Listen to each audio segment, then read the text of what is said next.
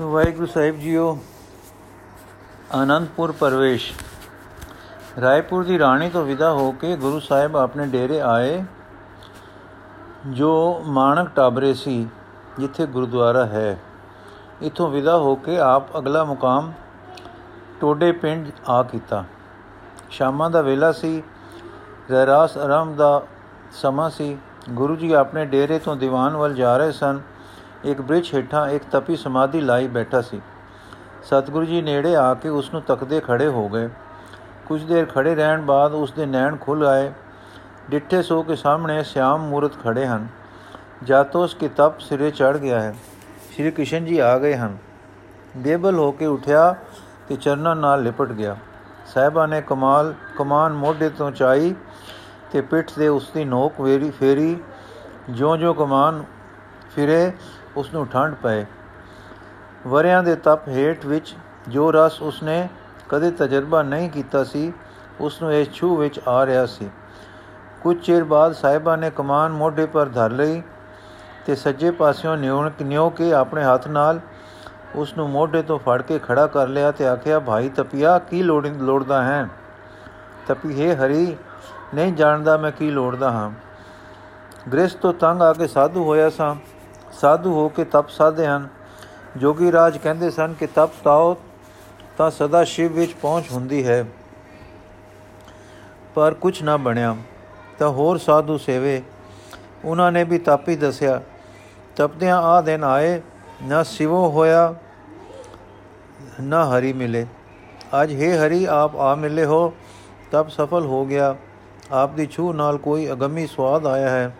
ਧਨ ਹੋ ਆਪ, ਧਨ ਹੋ ਹੋ ਧਨ ਹੋ ਹੈ ਹਰੀ। ਗੁਰੂ ਜੀ ਤਪੀ ਪੁਰਖ, ਮੈਂ ਤਾਂ ਪਰਮ ਪੁਰਖ ਦਾ ਦਾਸ ਹਾਂ, ਪਰ ਮੇਰੇ ਵਿੱਚ ਉਸ ਦਾ ਨਿਰੰਤਰ ਵਾਸ ਹੈ। ਮੇਰੀ ਛੂ ਵਿੱਚ ਉਹ ਹੈ, ਉਸ ਦਾ ਸਰੂਪ ਆਨੰਦ ਹੈ, ਹਾਂ, ਰਸ ਰੂਪ ਹੈ ਉਹ, ਤਾਂ ਤੈਨੂੰ ਮੇਰੀ ਛੂ ਵਿੱਚ ਰਸ ਬਨ ਜਰਨਾੜ ਛਿੜੀ ਹੈ। ਤੇਰਾ ਤਪ ਨਹੀਂ ਫਲਿਆ, ਤੇਰੇ ਤਪ ਵਿੱਚ ਜੋ ਤੇਰੀ ਸਚਾਈ ਦੀ ਤੜਪ ਸੀ, ਉਹ ਫਲੀ ਹੈ। ਹਾਂ, ਤਪ ਵੀ ਮਾੜਾ ਨਹੀਂ ਜੇ ਸਿਹਤ ਦਰੁਸਤ ਹੋਵੇ ਤਾਂ। ਭਾਈ, ਜੇ ਸਿਹਤ ਠੀਕ ਨਾ ਹੋਵੇ, ਅੰਦਰ ਰੁਚੀ ਸਾਈ ਮੇਲ ਦੀ ਨਾ ਹੋਵੇ, ਉਸ ਪਰਮ ਪੁਰਖ ਨਾਲ ਨਿਉ ਨਾ ਲੱਗੇ, ਨਿਉ ਸਨੇਹ ਹੋ ਕੇ ਨਾ ਟੁਰੇ, ਸਨੇਹ ਪ੍ਰੇਮ ਨਾ ਬਣ ਜਾਵੇ, ਤਾਂ ਤਪ ਕਰਨ ਦਾ ਕੀ ਗੁਣ? ਤਪ ਤਾਂ ਜਿਨਾ ਬਹੁਤਾ ਕੀਤਾ, ਤਨ ਨੂੰ ਤਾਇਆ ਤੇ ਕਸ਼ਟ ਦਿੱਤਾ। ਜੇ ਸੋਬਤ ਕਿਸੇ ਤਪੀਸਰ ਜੋਗੀ ਦੀ ਨਾ ਹੋਈ, ਤੇ ਕੋਈ ਵਿਦਵਾਨ ਮਿਲ ਗਿਆ, ਤਾਂ ਉਸ ਦੇ ਸੰਗੇ ਕਾਂਸੀ ਜਾ ਵਸੇ। ਵਿਆਕਰਨ ਦਰਸ਼ਨ ਸ਼ਾਸਤਰ ਵਾਚੇ, ਗੋਖੇ ਤੇ ਵੇਦ ਵਿਚਾਰੇ ਤਾਂ ਬੁੱਧੀ ਚਤੁਰ ਹੋ ਗਈ। ਪਰ ਸਾਰ ਸੋਝੀ ਕੋਈ ਨਾ ਪਈ, ਕਿਉਂਕਿ ਅੰਦਰ ਸਾਈਂ ਦੀ ਸੇਧ ਸੇਧ ਨਾਲ ਉਸ ਨੂੰ ਪ੍ਰਾਪਤ ਕਰਨ ਦੀ ਰੁਚੀ ਨਹੀਂ ਸੀ। ਮਨ ਵਿਦਿਆ ਦੀ ਘੋਖ ਹਾਕ ਵਿੱਚ ਰਿਹਾ, ਪਰ ਰੁਚੀ ਦਾ ਬੂਟਾ ਮੋਲ ਕੇ ਨਿਉ ਨਾ ਲੱਗਾ।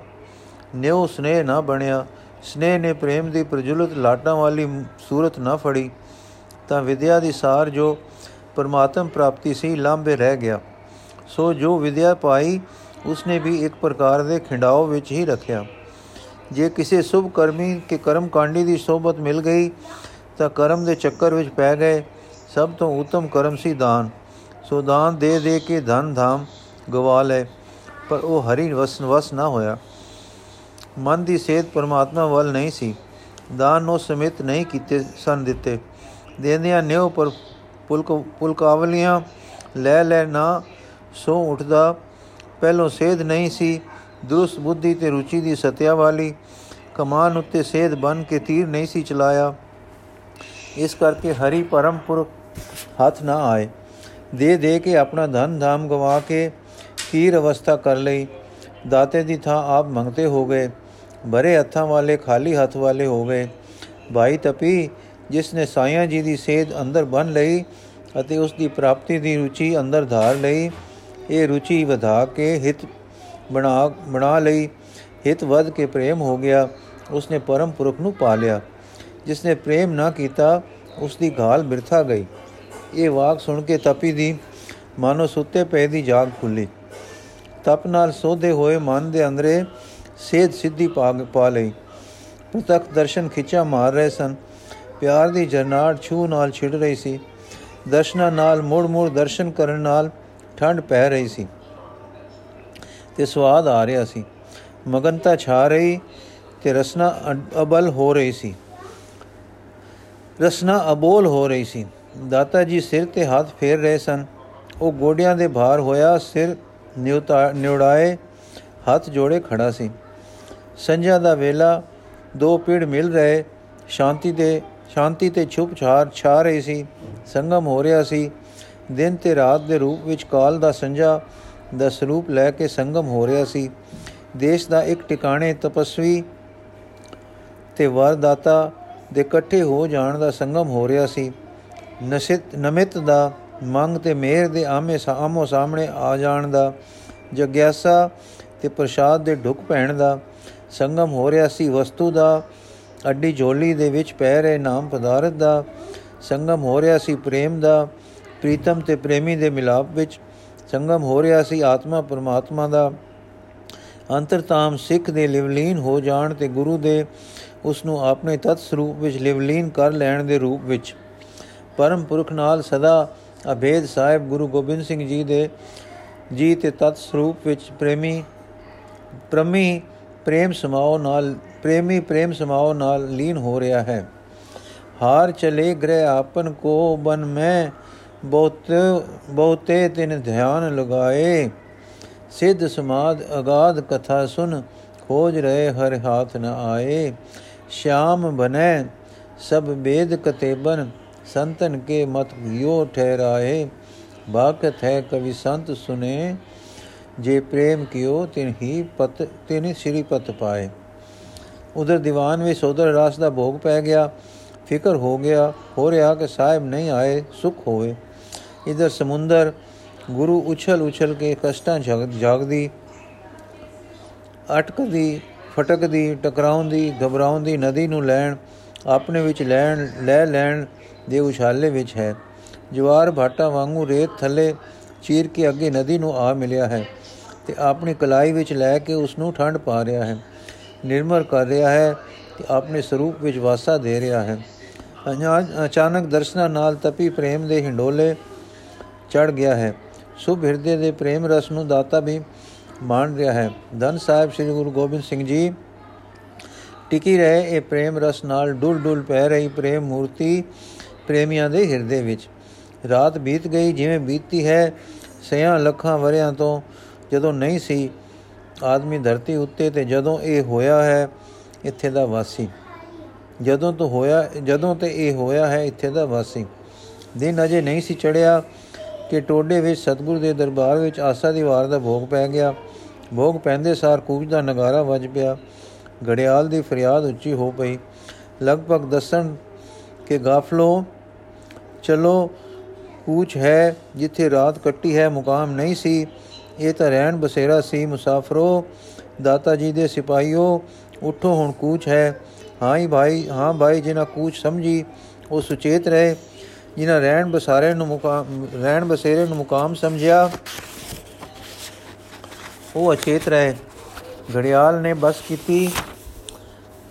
ਦਮਾਮਾ ਵਜ ਪਿਆ। ਦਮਾਮੇ ਵਾਲੇ ਉਠ ਜੀ। ਅੱਗੇ ਹੋ ਟੁਰੇ, ਮਗਰ ਹੋਰ ਵਹੀਰ ਟੁਰ ਪਿਆ ਤੇ ਟੁਰ ਪਏ ਸੋਹਣੇ ਬਾਂਕੇ ਘੋੜੇ ਤੇ ਸਵਾਰ ਸਾਹਿਬ ਸ੍ਰੀ ਗੁਰੂ ਗੋਬਿੰਦ ਸਿੰਘ ਜੀ ਸਿੰਘ। ਇੱਕ ਹੱਥ ਵਿੱਚ ਤਲਵਾਰ ਹੈ ਤੇ ਇੱਕ ਹੱਥ ਵਿੱਚ ਸਿਮਰਨ ਦੀ ਦਾਤ ਹੈ। ਇੱਕ ਮੋਢੇ ਤੇ ਕਮਾਨ ਲਟਕ ਰਹੀ ਹੈ ਤੇ ਦੂਜੇ ਉੱਤੇ ਜਗਤ ਦਾ ਭਾਰ। ਹਰਨ ਹਾਰੀ ਬਖਸ਼ਿਸ਼ਾਂ ਨਾਲ ਭਰੀ ਮਿਹਰਮਤ ਦੀ ਅਦ੍ਰਿਸ਼ ਥੈਲੀ ਲਟਕ ਰਹੀ ਹੈ। ਸਨੇ ਸਨੇ ਚਲਦੇ ਦੁਪਹਿਰਾਂ ਤੋਂ ਪਹਿਲਾਂ ਨਾਡੇ ਨਾਡੇ ਪਹੁੰਚ ਗਏ। ਇੱਥੇ ਅੱਗੇ ਪ੍ਰਸ਼ਾਦ ਤਿਆਰ ਸੀ। ਸੰਗਤਾਂ ਵੀ ਦਰਸ਼ਨਾਂ ਲਈ ਭੇਟਾ ਲੈ ਕੇ ਆਈਆਂ। ਖੜੀਆਂ ਦਰਸ਼ਨਾਂ ਦੀ ਦਾਤ ਨੂੰ ਉਡੀਕ ਰਹੀਆਂ ਸਨ। ਪਿੰਡਾਂ ਦੇ ਸਿਰ ਕਰਦੇ ਤੇ ਰਾਓ ਵੀ ਆਏ ਖੜੇ ਸਨ ਕਿ ਬਲੀ ਜੋਧਾ ਆ ਰਿਹਾ ਹੈ, ਜਿਸ ਨੇ 22 ਧਾਰ ਰਾਜਿਆਂ ਦੀ ਸਮਿਲਿਤ ਸੈਨਾ ਨੂੰ ਹਰਾ ਕੇ ਬਜਾ ਦਿੱਤਾ ਹੈ। ਉਸ ਨਾਲ ਸਾਹਿਬ ਸਲਾਮਤੀ ਕਰੀਏ। ਵੀਰ ਰਸੀ ਤੇ ਸ਼ਾਂਤ ਰਸੀ ਦੋਵੇਂ ਪ੍ਰਕਾਰ ਦੇ ਲੋਕ ਖੜੇ ਸਨ। ਲੋਕ ਖੜੇ ਰਹਾ ਤੱਕ ਰਹੇ ਸਨ। ਜਦ ਸਾਹਿਬ ਪਹੁੰਚੇ ਤਾਂ ਸਾਰੇ ਭੇਟਾਂ ਲੈ ਲੈ ਕੇ ਮਿਲੇ। ਸਾਹਿਬਾਂ ਨੇ ਆਦਰ ਸਤਕਾਰ ਦਿੱਤਾ, ਹਰ ਇੱਕ ਦੀ ਲੋੜ ਪੂਰੀ ਕੀਤੀ। ਫਿਰ ਲੰਗਰ ਵਰਤਿਆ, ਗੁਰੂ ਕੇ ਲੰਗਰੋਂ ਵੱਡੇ ਛੋਟੇ ਆਏ ਸਭ ਨੂੰ ਛਾਂਦਾ ਮਿਲਿਆ। ਆਪ ਵੀ ਲੰਗਰਾਂ ਵਾਲੇ ਦਾਤੇ ਨੇ ਛਕਿਆ ਤੇ ਆਰਾਮ ਕੀਤਾ। ਲੋਂਡੇ ਪੈਰ ਤੋਂ ਪਹਿਲਾਂ ਜਾਗ ਕੇ ਅੱਗੇ ਕੂਚ ਬੋਲੀ, ਰਾਤ ਰਹਿਣੇ ਦਾ ਸੰਕਲਪ ਅਗਲੇ ਪੜਾਅ ਤੇ ਰੱਖਿਆ। ਅੱਗੇ ਰਹਿਣ ਬਸੇਰੇ ਦਾ ਪੜਾਅ ਪਿਆ ਢਕੋਲੀ। ਢਕੋਲੀ ਤੋਂ ਉੱਤਰ ਰੁਖ ਅਧ ਕੁ ਗੋ ਤੇ ਕੋ ਤੋਂ ਘਟ ਫਾਸਲੇ ਤੇ ਤੰਬੂ ਲੱਗਾ ਸਾਹਿਬਾਂ ਦਾ। ਇੱਥੇ ਸੀ, ਇੱਥੇ ਵੀ ਸੰਗਤਾਂ ਬਹੁਤ ਆਈਆਂ। ਹੋਰ ਲੋਕ ਵੀ ਦਰਸ਼ਨਾਂ ਨੂੰ ਆਏ। ਆਪ ਦੇ ਡੇਰੇ ਦੇ ਸਮਾਨ, ਘਾਹ, ਪੱਠੇ ਦੇ ਪ੍ਰਬੰਧ ਸੋਹਣੇ ਤੋਂ ਸੋਹਣੇ ਹੋ ਗਏ। ਰਾਤ ਆਰਾਮ ਦੀ ਬੀਤੀ। ਸਵੇਰੇ ਆਸਾ ਦੀ ਵਾਰ ਦਾ ਦੀਵਾਨ ਸਜਿਆ। ਭੋਗ ਪਿਆ। ਕੜਾ ਪ੍ਰਸ਼ਾਦ ਵਰਤਿਆ। ਤਦ ਢਕੋਲੀ ਦੀ ਸੰਗਤ ਨੇ ਜਲ ਦੀ ਤੰਗੀ ਦੀ ਬਿਨੈ ਕੀਤੀ। ਸਾਹਿਬ ਸੁਣ ਕੇ ਬੋਲੇ, ਭਾਈ ਗੁਰੂ ਨਾਨਕ ਦਾ ਘਰ ਵੱਡਾ ਦਾਤ ਘਰ ਹੈ। ਇਹ ਤਾਂ ਦੁੱਧ ਨਹੀਂ, ਘਿਓ ਦੇਣ ਨੂੰ ਸਮਰੱਥ ਹੈ। ਪਾਣੀ ਦੀ ਕਿਹੜੀ ਗੱਲ ਹੈ? ਇਹ ਬਚਨ ਆਖ ਕੇ ਉੱਠੇ ਤੇ ਆਪਣੇ ਡੇਰੇ ਦੇ ਇਧਰ ਉਧਰ ਚਹਿਲ ਕਦਮੀ ਵਾਂਗੂ ਘੁੰਮਦੇ ਰਹੇ। ਨਾਲ ਸੰਗਤ ਘੁੰਮਦੀ ਰਹੀ। ਇੱਕ ਥਾਂ ਅਚਾਨਕ ਠਹਿਰ ਗਏ ਤੇ ਹੱਥ ਵਿੱਚ ਜੋ ਬਰਛਾ ਸੀ, ਸੋ ਜ਼ਮੀਨ ਵਿੱਚ ਜ਼ੋਰ ਨਾਲ ਗੱਡ ਦਿੱਤਾ, ਜਿੱਥੋਂ ਜਲ ਨਿਕਲ ਪਿਆ। ਸਿੱਖ ਸੰਗਤਾਂ ਦੇਖ ਕੇ ਅਚਰਜ ਰਹਿ ਗਈਆਂ। ਧੰਨ ਗੁਰੂ ਧੰਨ ਗੁਰੂ ਦੀ ਮਿੱਠੀ ਧੁਨੀ ਸਭ ਦੇ ਸੀਨਿਆਂ ਤੋਂ ਨਿਕਲੀ, ਫਿਰ ਸਾਹਿਬਾਂ ਨੇ ਕੁਝ ਮਾਇਆ ਬੌਲੀ ਪੱਕੀ ਬਣਾਉਣ ਲਈ ਦਿੱਤੀ। ਦੁਪਹਿਰ ਢਲੀ ਤੇ ਫਿਰ ਕੂਚ ਹੋ ਗਿਆ ਤੇ ਆਪ ਚਲੇ ਜਾ ਰਹੇ ਸਨ ਕਿ ਨਾਭਾ ਨਾਮੇ ਇੱਕ ਪਿੰਡ ਆ ਗਿਆ। ਇਸ ਦੀ ਜੂ ਵਿੱਚੋਂ ਲੰਘ ਰਹੇ ਸਨ ਤਾਂ ਕੰਬੋ ਸਿੰਘਾਂ ਦੀ ਸੰਗਤ ਢੋਲਕੀਆਂ ਛੈਣੇ ਲਈ ਸ਼ਬਦ ਗਾਉਂਦੀ ਅੱਗੋਂ ਆ ਮਿਲੀ। ਬੇਨਤੀ ਕਰਕੇ ਸਾਹਿਬਾਂ ਨੂੰ ਇੱਥੇ ਇੱਥੇ ਉਤਾਰ ਲਿਆ। ਰਾਤ ਡੇਰਾ ਇੱਥੇ ਹੀ ਰਿਹਾ। ਗਰੀਬ ਸਿੱਖਾਂ ਦੀ ਸੰਗਤ ਨੇ ਜਿਸ ਭਾਵ ਭਗਤੀ ਨਾਲ ਸੇਵਾ ਕੀਤੀ, ਉਸ ਪਰ ਨਾਥ ਬਹੁਤ ਰੀਜੇ ਆਸਾ ਦੀ ਵਾਰ ਦੇ ਦੀਵਾਨ ਮਗਰੋਂ ਸੰਗਤਾਂ ਨੂੰ ਨਾਮ ਦਾ ਉਪਦੇਸ਼ ਮਿਲਿਆ ਜੋ ਇਸ ਪ੍ਰਕਾਰ ਸੀ। ਜੜ ਤੇ ਕ੍ਰਿਤ ਪਦਾਰਥਾਂ ਦੀ ਪੂਜਾ ਨਹੀਂ ਕਰਨੀ। ਸਦੀਵ ਕਾਲ ਇੱਕ ਅਕਾਲ ਪੁਰਖ ਦੀ ਪੂਜਾ ਕਰਨੀ ਹੈ। ਤਦ ਇੱਕ ਸਾਧ ਜੋ ਕੁਝ ਗਿਆਨ ਕੁਝ ਭਗਤੀ ਕੁਝ ਯੋਗ ਦਾ ਜਾਣੂ ਸੀ ਆਖਣ ਲੱਗਾ, ਗੀਤਾ ਵਿੱਚ ਤਾਂ ਇੱਕ ਕ੍ਰਿਸ਼ਨ ਦੀ ਸ਼ਰਨ ਲੈਣੀ ਹੀ ਸੇਸ਼ ਦੱਸੀ ਹੈ ਕਿ ਉਹਨਾਂ ਦੀ ਸ਼ਰਨ ਲੈਣੀ ਹੈ ਅਵਤਾਰ ਦੇ ਰੂਪ ਵਿੱਚ। ਕਿ ਉਹਨਾਂ ਨੇ ਅਨ ਅਨ ਅਵਰਤ ਅਵਿਅਕਤ ਰੂਪ ਵਿੱਚ ਉਹਨਾਂ ਦੇ ਅਨਵਰਤ, ਅਨ, ਅਨਤਰ, ਅਨ ਅਵਰਤ, ਅਨ ਅਵਤਰ ਅਵਿਅਕਤ ਰੂਪ ਵਿੱਚ। ਤਾਂ ਸ੍ਰੀ ਗੁਰੂ ਜੀ ਮੁਸਕਰਾਏ ਤੇ ਬੋਲੇ, ਭਾਈ, ਪਰਮ ਪੁਰਖ ਦੇ ਚਰਨੀ ਲੱਗੋ। ਪਰਮ ਪੁਰਖ ਸਭ ਤੋਂ ਵੱਡਾ ਹੈ, ਜਨਮ ਮਰਨ ਤੋਂ ਰਹਿਤ ਹੈ, ਉਹ ਈਸ਼ਵਰਾਂ ਤੋਂ ਉੱਪਰ ਹੈ, ਪਰਮ ਈਸ਼ਵਰ ਹੈ, ਸਭ ਦਾ ਮਾਲਕ ਹੈ, ਉਹ ਨਿਰਵਿਕਾਰ ਹੈ। ਗੁਰੂ ਨਾਨਕ ਦੇ ਘਰ ਵਿੱਚ ਉਸ ਪਰਮ ਪੁਰਖ ਦੀ ਉਪਾਸਨਾ ਦੱਸੀ ਹੈ। ਸਾਧੂ ਫੇਰ ਜਿਓ ਉਸ ਦਾ ਜੋ ਰੂਪ ਵਾਲਾ ਨਹੀਂ, ਗਿਆਨ ਕਿਵੇਂ ਧਰੀਦਾ ਹੈ? ਗੁਰੂ ਜੀ ਭਾਈ, ਜਗਤ ਮੋਹ ਨਿੰਦਰਾ ਵਿੱਚ ਸੌ ਰਿਹਾ ਹੈ। ਸੁੱਤੇ ਪਏ ਦੇ ਧਿਆਨ ਸੁਪਨੇ ਦੇ ਬਖਲਾ ਹੁੰਦੇ ਹਨ। ਪਹਿਲਾ ਨੀਂਦ ਖੋਲ, ਖੋਲੇ ਮੋਹ ਦੀ ਗ੍ਰਸਤੀ ਮੋਹ ਵਿੱਚ ਹੈ। ਇਸਤਰੀ ਪੁੱਤਰ ਪਦਾਰਥ ਇੱਜ਼ਤ ਦੇ ਮੋਹ ਵਿੱਚ। ਸਾਧੂ ਆਪਣੀ ਵਡਿਤ ਦੇ ਮੋਹ ਵਿੱਚ ਹੈ। ਚੇਲਿਆਂ, ਬਾਲਿਆਂ ਤੇ ਡੇਰੇ ਦੇ ਮੋਹ ਵਿੱਚ। ਸਾਰੇ ਕੀ ਰਾਜਸੀ ਬ੍ਰਿਤੀਆਂ ਵਾਲੇ, ਕੀ ਗ੍ਰਸਤੀ ਕੀ ਕਰਮ ਕਾਂਡੀ ਸਾਧੂ, ਸੰਨਿਆਸੀ, ਕਿਸੇ ਨਾ ਕਿਸੇ ਪਜ, ਕਿਸੇ ਨਾ ਕਿਸੇ ਬਹਾਨੇ ਸ਼ਰੀਰਕ ਰਸਾਂ ਵਿੱਚ ਲੱਗ ਰਹੇ ਹਨ।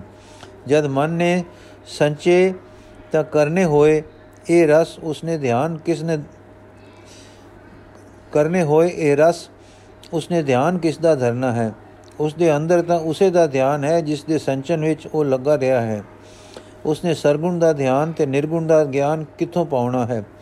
ਸੋ ਭਾਈ, ਪਹਿਲਾਂ ਆਪਣੇ ਚਿੱਤ ਦੀ ਮੋਹ ਨਿੰਦਰਾ ਖੋਲੋ। ਇਹ ਖੁੱਲੇਗੀ ਸਤਸੰਗ ਨਾਲ। ਜਿੱਥੋਂ ਪਤਾ ਲੱਗੇਗਾ ਕਿ ਥਿਰ ਕੀ ਹੈ ਅਨਸਥਿਰ ਕੀ ਹੈ। ਫਿਰ ਪਤਾ ਲੱਗੇਗਾ ਕਿ ਇਹ ਜੋ ਵਿਖੇ ਰਸਾਂ ਵਿੱਚ, ਰਸਾਂ ਦਾ ਮੋਹ ਹੈ ਇਹ ਹੀ ਪਰਦਾ ਹੈ ਸਾਡੇ ਤੇ ਪਰਮ ਪੁਰਖ ਦੇ ਵਿਚਕਾਰ। ਸਾਧੂ ਸਾਈਂ ਜੀਓ, ਫਿਰ ਕੀ ਜੀਵ ਕਰਮ ਕਾਂਡ ਦੇ ਕਰਮ ਕਰੇ? ਇਹ ਗੱਲ ਹੋਈ। ਗੁਰੂ ਜੀ, ਨਾ ਭਾਈ, ਜੇ ਕਰਮ ਕਾਂਡ ਦੇ ਕੇਵਲ ਕਰਮ ਹਨ, ਉਹ ਤਾਂ ਬਰਮਾ ਵਿੱਚ ਫਸਾ ਦਿੰਦੇ ਹਨ। ਉਹ ਨਹੀਂ ਸੁਖ ਤੇ ਸੋਜੀ ਦੇ ਘਰ ਲੈ ਜਾਂਦੇ। ਕਲਿਆਣ ਦੀ ਲੋੜ ਹੈ ਤਾਂ ਧਰਮ ਦੇ ਕਰਮ ਵਿੱਚ ਲੱਗੋ। ਸਾਧੂ, ਧਰਮ ਦਾ ਕਰਮ ਕਿਹੜਾ ਹੈ ਗੁਰੂ ਜੀਓ? ਗੁਰੂ ਜੀ, ਸਦਾ ਸਿਮਰਨ। ਇਹ ਧਰਮ ਦਾ ਕਰਮ ਹੈ। ਇਹ ਕਰਮ ਨਹੀਂ ਪਰ ਸਿਰ ਕਰਮਾਂ ਦੇ ਕਰਮ ਵੀ ਇਹੋ ਹੈ। ਇਹ ਸਿਮਰਨ ਹੈ, ਪਰ ਸਿਰ ਧਿਆਨਾਂ ਦੇ ਧਿਆਨ ਵੀ ਇਹੋ ਹੈ। ਭਾਈ ਨਿਰਗੁਣ ਨਿਰਵਿਕਾਰ ਦਾ ਧਿਆਨ ਉਸ ਦਾ ਸਿਮਰਨ ਹੈ। ਦੇਖੋ ਸ੍ਰੀ ਗੁਰੂ ਨਾਨਕ ਦੇਵ ਜੀ ਨੇ ਫਰਮਾਇਆ ਹੈ, ਮੈਂ ਅਵਰ ਗਿਆਨ ਨ ਧਿਆਨ ਪੂਜਾ, ਹਰ ਨਾਮ ਅੰਤਰ ਵਸ ਰਹੇ। ਪਰ ਸ਼ਰਤ ਇਹ ਹੈ ਕਿ ਨਾਲ ਨਾਲ ਪਾਪਾਂ ਦਾ ਤਿਆਗ ਕਰੋ। ਪਹਿਲਾਂ ਵੱਡੇ ਪਾਪਾਂ ਤੋਂ ਆਪ ਨੂੰ ਵਰਜੋ, ਫਿਰ ਸ਼ਰੀਕ ਰਸਾਂ ਕਸਾਂ ਦੀ ਨਿੰਦਰਾ ਵਾਲੇ ਨਿੰਦਾ ਵਾਲੇ ਮੋਹ ਰੂਪ ਕਰਮਾਂ ਤੋਂ ਬਚੋ, ਪਾਪਾਂ ਤੋਂ ਬਚਣਾ ਵਿਚਾਰ ਨਾਲ ਹੁੰਦਾ ਹੈ ਤੇ ਹੱਠ ਨਾਲ, ਅਰਥਾਤ ਆਪੇ ਤੋਂ ਜ਼ੋਰ ਪਾਉਣ ਨਾਲ ਹੁੰਦਾ ਹੈ। ਨਾਲ ਨਾਲ ਸਿਮਰਨ ਜਾਰੀ ਰਹਿੰਦਾ ਹੈ ਤਾਂ ਸਿਮਰਨ ਅੰਦਰੋਂ ਪਾਪਾਂ ਦੀ ਮੈਲ ਨੂੰ ਕਟਦਾ ਹੈ। ਨਾਲੇ ਅਗੋਂ ਪਾਪ ਕਰਨ ਦੀ ਰੁਚੀ ਦਾ ਮੂੰਹ ਮੋੜਦਾ ਹੈ, ਫਿਰ ਰੁਚੀ ਨੂੰ ਪਰਮ ਪੁਰਖ ਵੱਲ ਸੇਧ ਦਿੰਦਾ ਹੈ। ਇਉਂ ਇਸ ਨਿਰਮਲ ਕਰਮ ਨਾਲ ਨਿਰਮਲ ਹੋ ਜਾਈਦਾ ਹੈ। ਇਹ ਨਾਮ ਨਿਰਮਲ ਕਰਮ ਹੈ। ਪਾਪ ਕਰਮ ਹੀ ਅਧਰਮ ਕਰਮ ਹਨ। ਅਧਰਮ ਕਰਮ ਪਾਪ ਕਰਮ ਹਨ। ਅਧਰਮ ਮੈਲ ਹੈ, ਧਰਮ ਨਿਰਮਲਤਾ ਹੈ। ਅਧਰਮ ਕਰਮਾਂ ਦੀ ਮੈਲ ਧਰਮ ਨਾਲ, ਧਰਮ ਕਰਮ ਨਾਲ ਉਤਰਦੀ ਹੈ। ਧਰਮ ਕਰਮ ਕੀ ਹੈ? ਪਰਮੇਸ਼ਰ ਦਾ ਨਾਮ। ਸਾਧੂ, ਫਿਰ ਗਿਆਨ ਹੋਵੇਗਾ ਕਿ ਰੱਬ ਮਿਲੇਗਾ? ਗੁਰੂ ਜੀ ਅਖਰੀ ਝਗੜਿਆਂ ਤੇ ਵਾਲਾਂ ਦੀ ਖਲ ਲਾਉਣ ਵੱਲ ਨਾ ਪਿਆ ਕਰੋ। ਨਾ ਜਗਤ ਨੂੰ ਪਾਇਆ ਕਰੋ। ਆਪਣੇ ਆਪ ਨੂੰ ਸਿਮਰਨ ਨਾਲ ਨਿਰਮਲ ਕਰ ਲਓ, ਫਿਰ ਦਿਓ ਉਪਦੇਸ਼। ਹਾਂ, ਉਪਦੇਸ਼ ਦਿਓ ਕਿ ਭਾਈ ਪਾਪ ਨਾ ਕਮਾਓ, ਅਧਰਮ ਦਾ ਕੋਈ ਕਰਮ ਨਾ ਕਰੋ, ਮੋਹ ਦੀ ਨੀਂਦ ਖੋਲੋ ਆਪਣੇ ਦਤਾਰ ਸਿਰਜਣਹਾਰ ਦੀ ਹਜ਼ੂਰੀ ਵਿੱਚ ਵਸੋ। ਯਾਦ ਰੱਖੋ ਕਿ ਤੁਸੀਂ ਸਦਾ ਉਸ ਦੀ ਹਜ਼ੂਰੀ ਵਿੱਚ ਹੋ। ਯਾਦ ਰੱਖੋ ਕਿ ਉਹ ਮਾਲਕ, ਪਾਲਕ ਪਿਆਰ ਕਰਨ ਵਾਲਾ ਪਿਤਾ ਹੈ। ਇਉਂ ਉਸ ਦਾ ਸਿਮਰਨ ਕਰੋ, ਉਸ ਦਾ ਨਾਮ ਹਿਰਦੇ ਵਿੱਚ ਪੂਰੇ ਪੂਰੇ, ਪਰੋ ਕੇ ਰੱਖੋ। ਫਿਰ ਕੀ ਹੋਵੇਗਾ? ਤੁਸੀਂ ਨਿਰਮਲ ਹੋ ਜਾਓਗੇ। ਪਾਪ ਕਰਮ ਨਹੀਂ ਕਰੋਗੇ।